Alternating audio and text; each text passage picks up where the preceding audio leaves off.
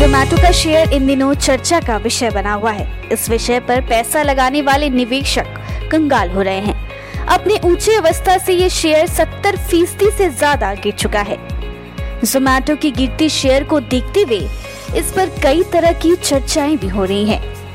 नमस्कार, मैं तुशाली स्वागत करती हूँ आपका माई स्टार्टअप टीवी के खास रिपोर्ट में, जहाँ आज हम चर्चा करेंगे जोमैटो पर। जोमेटो पर चर्चा करने से पहले ये जानना बेहद ज़रूरी है कि जोमेटो क्या है। जोमेटो अपने फ़ूड डिलीवरी के लिए पूरी दुनिया में मशहूर है, पर आज हम जोमेटो की फ़ूड डिलीवरी नहीं, बल्कि शेयरों की गिरावट के बारे में बात करेंगे। तो आइए जानते हैं जोमेटो के शेयर की कहानी। 21 जुलाई 2021 को जोमेटो अपने आरंभिक सार्वजनिक पेशकश से आगे इकतालीस प्रति शेयर पर गया। बाज़ार में स्पष्ट रूप से एक बहुत अलग दृष्टिकोण थी, क्योंकि स्टॉक की प्रीमियम चौहत्तर प्रति शेयर पर हुआ और संताप मंडल पे जोमेटो जा चढ़ा। 2021 के अंत में एक प्रति शेयर पर जोमैटो था।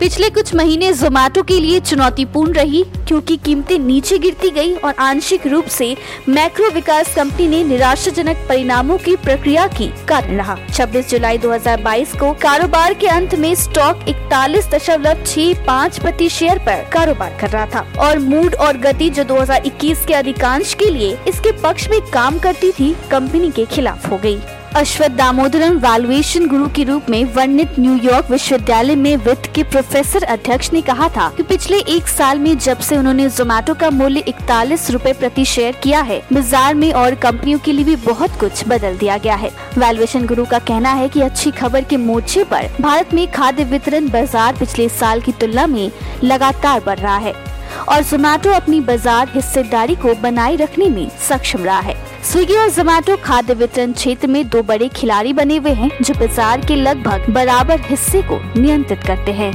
दामोदर ने कहा कि जोमेटो की छिहत्तर रूपए की प्रारंभिक सार्वजनिक पेशकश की कीमत बहुत महँगी थी।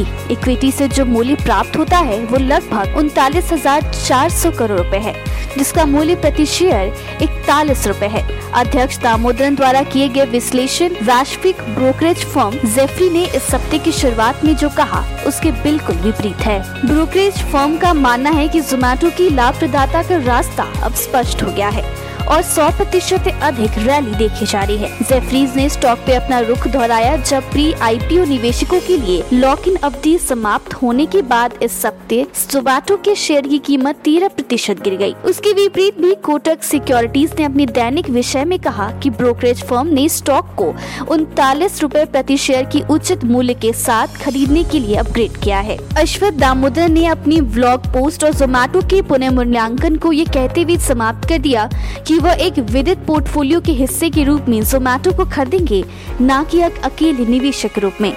अगर स्टॉक लगभग पैतीस रूपए प्रति शेयर तक गिर जाता है।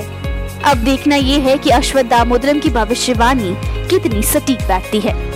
इन सभी बातों से इस बात का खुलासा होता है कि जोमैटो के शेयरों की गिरावट से छोटे व्यवसायों को दूर ही रहना चाहिए।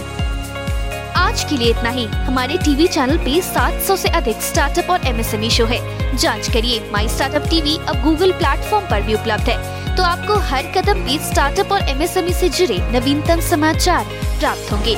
आप हमारे टीवी चैनल को सब्सक्राइब करके हमारा समर्थन भी कर सकते हैं और घंटी के आइकन को दबाना ना भूले। आप हमें को फेसबुक ट्विटर लिंक्डइन पर भी फॉलो कर सकते हैं। या हमारी वेबसाइट www.mystartuptv.in पर जा सकते हैं। सुनने के लिए धन्यवाद।